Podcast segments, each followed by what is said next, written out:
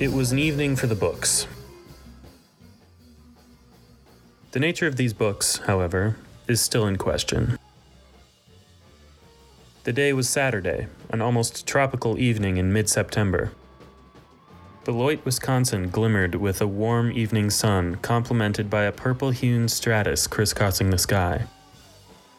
A perfect night to sit idly by the Rock River and gaze at a few stars that managed to pilfer the haze and light pollution of the half gentrified town.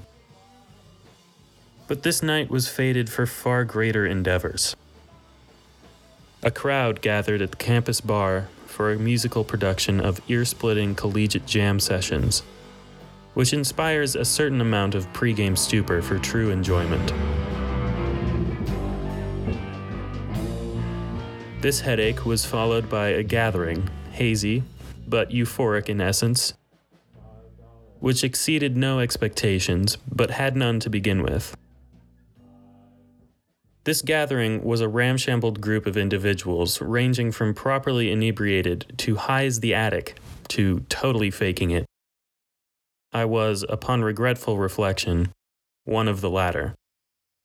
And yet, thanks to my severance to any physically evidential ties to consumption or inhalation, I remember most of anything that happened that night. With one massive exception the origin story of a luring trail of chocolate covered pretzels, originating in the gathering's epicenter, a bedroom in the clubhouse, and finishing in the middle of College Street, or inconsequentially, as it was once dubbed, Greek Row. This event was boggling for my exhausted brain, and though it remains a mysterious encounter on many accounts, I think I have honed in on a culprit and one I did not find to be the least bit enticing.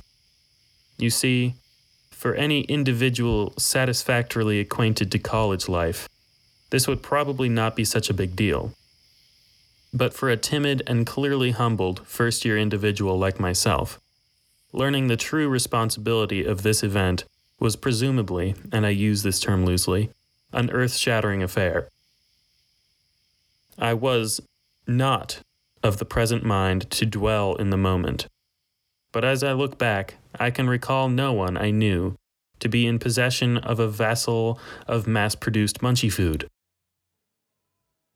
I bow my head in shame as I rest this case. A true puzzle, but one that was and still is probably better left unsolved. For what it's worth, I think the squirrels feasted that night.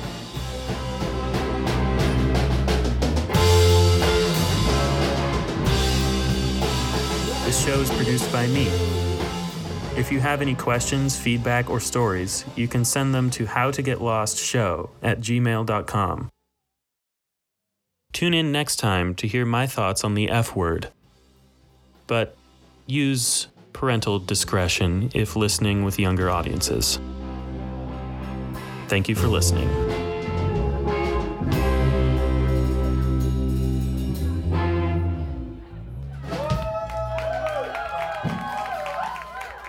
Okay.